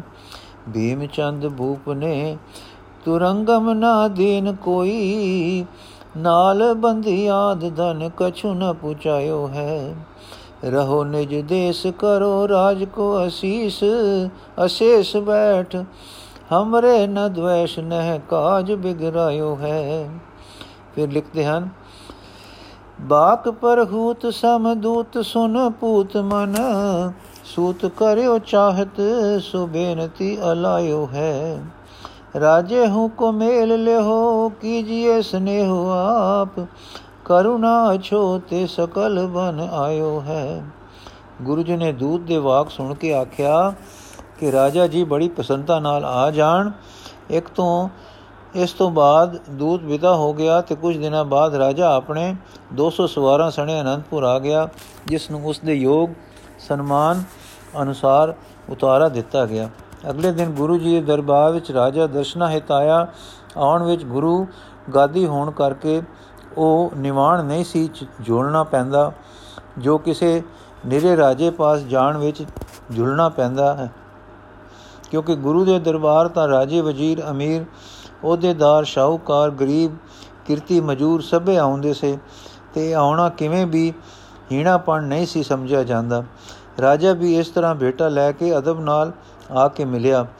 ਆਇਆ ਵਜ਼ਰੀ, ਦੀਵਾਨ ਤੇ ਸੈਨਾਪਤੀ ਆਦ ਆਪਣੇ ਅਹਿਲਕਾਰਾਂ ਦੇ ਸਮੇਤ ਤੇ ਅੱਗੇ ਆ ਕੇ ਨਾਲ ਲਿਆਏ ਵੀ ਸਨਮਾਨ ਨਾਲ ਗੁਰੂ ਕੇ ਵੱਡੇ ਦਰਬਾਰੀ ਮਾਮਾ ਕਿਰਪਾਲ ਚੰਦ ਜੀ ਤੇ ਨੰਦ ਚੰਦ ਆਦ ਸਿਰ ਕਰਦੇ ਪਰ ਦਰਬਾਰ ਵਿੱਚ ਆ ਕੇ ਰਾਜੇ ਨੇ ਬੇਟਾ ਅੱਗੇ ਧਰ ਕੇ ਮੱਥਾ ਟੇਕਿਆ। ਸ੍ਰੀ ਗੁਰੂ ਜੀ ਨੇ ਆਦਰ ਨਾਲ ਅਸ਼ੀਰਵਾਦ ਦਿੱਤਾ ਤੇ ਸੁਖ ਆਨੰਦ ਪੁੱਛੀ। ਫਿਰ ਹੋਰ ਵਾਰਤਾਲਾਪ ਹੋ ਕੇ ਮਤਲਬ ਦੀਆਂ ਗੱਲਾਂ ਛਿੜੀਆਂ, ਜਿਨ੍ਹਾਂ ਵਿੱਚ ਗੁਰੂ ਜੀ ਨੇ ਉਸ ਨੂੰ ਦੱਸਿਆ ਕਿ ਸਾਡੇ ਸਿੱਖ ਕਦੇ ਘਾਸ, ਦਾਣਾ ਆਦ ਵਸਤਾਂ ਤੋਂ ਬਿਨਾ ਕੁਝ ਨਹੀਂ ਮੰਗਦੇ ਤੇ ਕੋਈ ਅਪਰਾਧ ਨਹੀਂ ਕਰਦੇ। ਯਥਾ ਸੁਭਟ ਸਿਧਾਰੇ ਨਿਤ, ਘਾਸ ਕੋ ਨਿਹਾਰੇ ਨਿਤ, ਲੈਤ ਅਪਰ ਬਿਗਾਰ ਕੋ ਕਰਤ ਨ ਪਧਾਰ ਕਰ। ਇਸ ਤਰ੍ਹਾਂ ਦੀ ਬਾਤਚੀਤ ਸੁਨ ਭੀਮ ਚੰਦ ਹਿਰਦੈ ਅਧਿਕ ਆਨੰਦ ਕਰ। ਬੋਲਿਓ, ਹਾਥ ਬੰਦ, ਤੁਮ ਗੁਣ ਕੇ ਨਿਕੇਤ ਹੋ, ਸਰਨ ਪਰਤ ਹੋ ਹੇਰ। ਰਛਿਆ ਕੇ ਕੋ ਕਰਤ ਫੇਰ ਆਪ ਸੁਖ ਸੰਗ ਬਸੋ, ਸਭ ਸੁਖ ਦੇਤ ਹੋ। ਕਹਾ ਲੁਹ ਦੇਸ਼ ਮੈਂ ਵਿਸ਼ੇਸ਼ ਹੈ, ਅਸ਼ੇਸ਼ ਲਖੋ। ਆਪਨੇ ਪਛਾਨ ਕੇ ਹਮੇਸ਼ ਸੁਧ ਲੇਤ ਹੋ। ਅੰਤਰੋ ਨ ਕਰੇ ਹਮ, ਸਦਾ ਅਨੁਸਰੈ ਹੋਏ। ਸੇਵਾ ਕੋ ਸਨੇਹ ਧਰੇ ਕੋਈ ਨ ਪੁਨ ਭੇਤ ਹੋ। ਰਾਜੇ ਨੇ ਇਹ ਗੱਲ ਵੀ ਮੰਨੀ ਕਿ ਸੰਗਤਾਂ ਜੋ ਬਾਹਰੋਂ ਆਪ ਦੇ ਦਰਸ਼ਨ ਵਾਸਤੇ ਅਨੰਦਪੁਰ ਆਉਂਦੀਆਂ ਹਨ, ਉਹਨਾਂ ਪਰ ਮੇਰੀ ਪਰਜਾ ਵਿੱਚੋਂ ਕੋਈ ਵਧੇਕੀ ਨਹੀਂ ਕਰੇਗਾ। ਉਹਨਾਂ ਦੀ ਰੱਖਿਆ ਦਾ ਮੈਂ ਜ਼ਿੰਮੇਵਾਰ ਹਾਂ। ਜਿਸ ਤੋਂ ਇਹ ਸੰਭਾਖਣ ਵੀ ਹੁੰਦੀ ਹੈ ਕਿ ਸਿੱਖਾਂ ਸੰਗਤ ਪਾਸ ਸੰਗਤਾਂ ਪਾਸ ਪਰ ਰਾਜੇ ਦੀ ਪਰਜਾ ਵੱਲੋਂ ਧੱਕੇ ਧੋੜੇ ਹੋ ਹੀ ਜਾਂਦੇ ਹਨ ਸਨ। ਹੁਣ ਸਿੱਖ ਸ਼ਸਤਰਧਾਰੀ ਹੋਈ ਜਾਂਦੇ ਹਨ ਸੋ ਉਹਨਾਂ ਦੇ ਅੱਗੋਂ ਬਰਾਬਰ ਦੇ ਜਵਾਬ ਦੇਣ ਵਾਲੇ ਤੇ ਸਵੈ ਰੱਖਿਆ ਦੇ ਯੋਗ ਹੁੰਦੇ ਜਾਣ ਕਰਕੇ ਹੋ ਪਿਆ। ਟਾਕਰਾ ਦੀਆਂ ਖਬਰਾਂ, ਰਾਜੇ ਪਾਸ ਮੁਬਾਲ, ਮੁਬਾਲਗੀਆਂ ਵਾਲੀਆਂ ਪੁਜਾਰ, ਪੁੱਜਦੀਆਂ ਸਨ, ਜਿਨ੍ਹਾਂ ਨੂੰ ਉਹ ਸਿੱਖਾਂ ਦੀ ਵਧੇਕੀ ਵਿੱਚ ਟੀਕਾ ਕਰਕੇ ਪੁਚਾਇਆ ਕਰਦੇ ਸਨ। ਇਸ ਵੇਲੇ ਗੁਰੂ ਦਰਬਾਰ ਵਿੱਚ ਰਾਜੇ ਨੂੰ ਸੋਝੀ ਦਿੱਤੀ ਗਈ ਕਿ ਅਸਲ ਵਿੱਚ ਉਹ ਧੱਕੇ ਧੋੜੇ ਸੰਗਤਾਂ ਉੱਤੇ ਹੁੰਦੇ ਹਨ ਤੇ ਰਾਜੇ ਨੇ ਮੰਨਿਆ ਕਿ ਇਸ ਦਾ ਪ੍ਰਬੰਧ ਮੈਂ ਕਰਾਂਗਾ। ਇਸ ਪ੍ਰਕਾਰ ਪਰਸਪਰ ਸਜਣਾਈ ਦਾ ਤਲਕ ਤੇ ਪਿਆਰ ਦੇ ਸੰਬੰਧ ਗੰਢ ਕੇ ਰਾਜਾ ਵਿਦਾ ਹੋਇਆ ਤੇ ਗੁਰੂ ਜੀ ਆਪਣੇ ਸ੍ਰਿਸ਼ਟੀ ਦੇ ਬਾਹਰ ਹਰਨ ਦੇ ਕਾਰਜ ਵਿੱਚ ਲੱਗੇ ਰਹੇ। ਦੂਰ ਦੂਰ ਤੋਂ ਰੋਜ਼ ਜਗਿਆਸੂ, ਮੁਤਲਾਸ਼ੀਆਂ, ਰੱਬ ਦੇ ਖੋਜੀਆਂ ਦਾ ਆਉਣਾ, ਸਿੱਖਾਂ ਸੰਗਤਾਂ ਦਾ ਦੂਰੋਂ ਦੂਰੋਂ ਆ ਕੇ ਦਰਸ਼ਨ ਕਰਨ, ਸਭਨਾਂ ਦਾ ਕਿਰਤਾਰਥ ਹੋਣਾ, ਕੀਰਤਨ, ਕਥਾ, ਉਪਦੇਸ਼ ਨਾਮਦਾਨ ਤੇ ਲੰਗਰ ਜਾਰੀ ਰਹਿਣੇ, ਵਿਦਿਆ ਵਿਗਿਆਨ ਦੇ ਸਮਾਨ ਵੱਧ ਕੇ ਤੇ ਹੋਰ ਹਰ ਤਰ੍ਹਾਂ ਦੇ ਪਰਉਪਕਾਰ ਹੋਣੇ ਆਦ ਕੰਮ ਕਾਰ ਅਨੰਦਪੁਰ ਵਿੱਚ ਵੱਧ ਤੋਂ ਵੱਧ ਹੋਣ ਲੱਗ ਪਏ। ਇਹ ਸਮਾਂ ਅਨੰਦਪੁਰ ਵਿੱਚ ਬੜੇ ਉਤਸ਼ਾਹਾਂ ਤੇ ਚਾਵਾਂ ਦਾ ਸੀ ਤੇ ਸੰਗਤਾਂ ਵੀ ਉਮੜ ਉਮੜ ਕੇ ਦੂਰ ਦੂਰ ਤੋਂ ਆ ਰਹੀਆਂ ਸਨ ਤੇ ਘਰ ਘਰ ਹੋ ਰਿਹਾ ਸੀ। ਧੰਨ ਸਾਹਿਬ ਸ੍ਰੀ ਗੁਰੂ ਗੋਬਿੰਦ ਸਿੰਘ ਦੀਨ ਦੁਨੀਆ ਦੇ ਰੱਖਿਅਕ ਜੀ। ਇਸ ਸਮੇਂ ਹੀ ਅਨੰਦਪੁਰ ਵਿੱਚ ਚਾਰੇ ਟਿਕਾਣੇ ਐਸੇ ਬਣਵਾ ਕੇ ਮੁਕੰਮਲ ਕਰ ਲਏ। ਸੇ ਕਿ ਜੇ ਕਿਸੇ ਵੇਲੇ ਹੱਲਾ ਹੋ ਪਵੇ ਤਾਂ ਕਿਲੇ ਕੋਟ ਦਾ ਕੰਮ ਦੇ ਸਕਣ। ਇਹਨਾਂ ਦੇ ਨਾਮ ਸਨ ਆਨੰਦਗੜ ਲੋਹਗੜ ਕੇਸਗੜ ਫਤਿਹਗੜ ਜਿਨ੍ਹਾਂ ਵਿੱਚੋਂ ਆਨੰਦਗੜ ਬਹੁਤ ਮਜ਼ਬੂਤ ਬਣਾਇਆ ਗਿਆ ਸੀ। ਡਾਡੀਆਂ ਦੀ ਰੀਤ ਜੋ 6ਵੇਂ ਗੁਰਾਂ ਤੋਂ ਟੁਰੀ ਸੀ, ਜ਼ੋਰ ਨਾਲ ਚਲਾਈ। ਬਹਾਦਰੀ ਤੇ ਜੰਗ ਦੀ ਉਮੰਗ ਦੇ ਗੀਤ ਸ਼ੁਰੂ ਹੋਏ। ਫ਼ਰਕ ਇਹ ਰੱਖਿਆ ਕਿ ਡਾਡੀ ਖੜੇ ਹੋ ਕੇ ਵਾਰਾਂ ਗਾਉਣ, ਰਾਗੀ ਬੈਠ ਕੇ ਕੀਰਤਨ ਕਰਨ। ਇਸੇ ਤਰ੍ਹਾਂ ਸਾਹਿਤ ਦੇ ਕਵੀ ਤੇ ਟੀਕਾਕਾਰ ਪਾਸ ਰੱਖੇ ਤੇ ਸੰਸਕ੍ਰਿਤ ਤੇ ਡੱਬਿਆਂ ਵਿੱਚ ਬੰਦ ਪਈ ਵਿਦਿਆ ਦੇ ਹਿੰਦੀ ਵਿੱਚ ਉਲੱਥੇ ਕਰਵਾਏ ਜੋ ਆਪ ਲੋਕੀ ਲਾਭ ਉਠਾਉਣ। ਸੂਚਨਾ, ਸਮਾਂ ਲੰਘਦਾ ਗਿਆ, ਪਹਾੜੀ ਰਾਜਿਆਂ ਨੇ ਔਰੰਗਜ਼ੇਬ ਦੇ ਟਕੇ ਨਾ ਭਰ ਕੇ ਭਰੇ ਤਦ ਅਲਫ ਖਾਂ ਉਹਨਾਂ ਪਾਸ, ਉਹਨਾਂ ਨਾਲ ਲੜ ਕੇ ਰੁਪਏ ਵਸੂਲ ਕਰਨ ਚੜ ਆਇਆ। ਇਸ ਜੰਗ ਦਾ ਸੰਖੇਪ ਨਾਲ ਅਗਲੇ ਪ੍ਰਸੰਗ ਵਿੱਚ ਹਨ। ਇਸ ਜੰਗ ਦੇ ਸੰਖੇਪ ਹਾਲ ਅਗਲੇ ਪ੍ਰਸੰਗ ਵਿੱਚ ਹਨ, ਜੋ ਅਸੀਂ ਕੱਲ ਪੜਾਂਗੇ ਜੀ। ਵਾਹਿਗੁਰੂ ਜੀ ਕਾ ਖਾਲਸਾ, ਵਾਹਿਗੁਰੂ ਜੀ ਕੀ ਫਤਿਹ।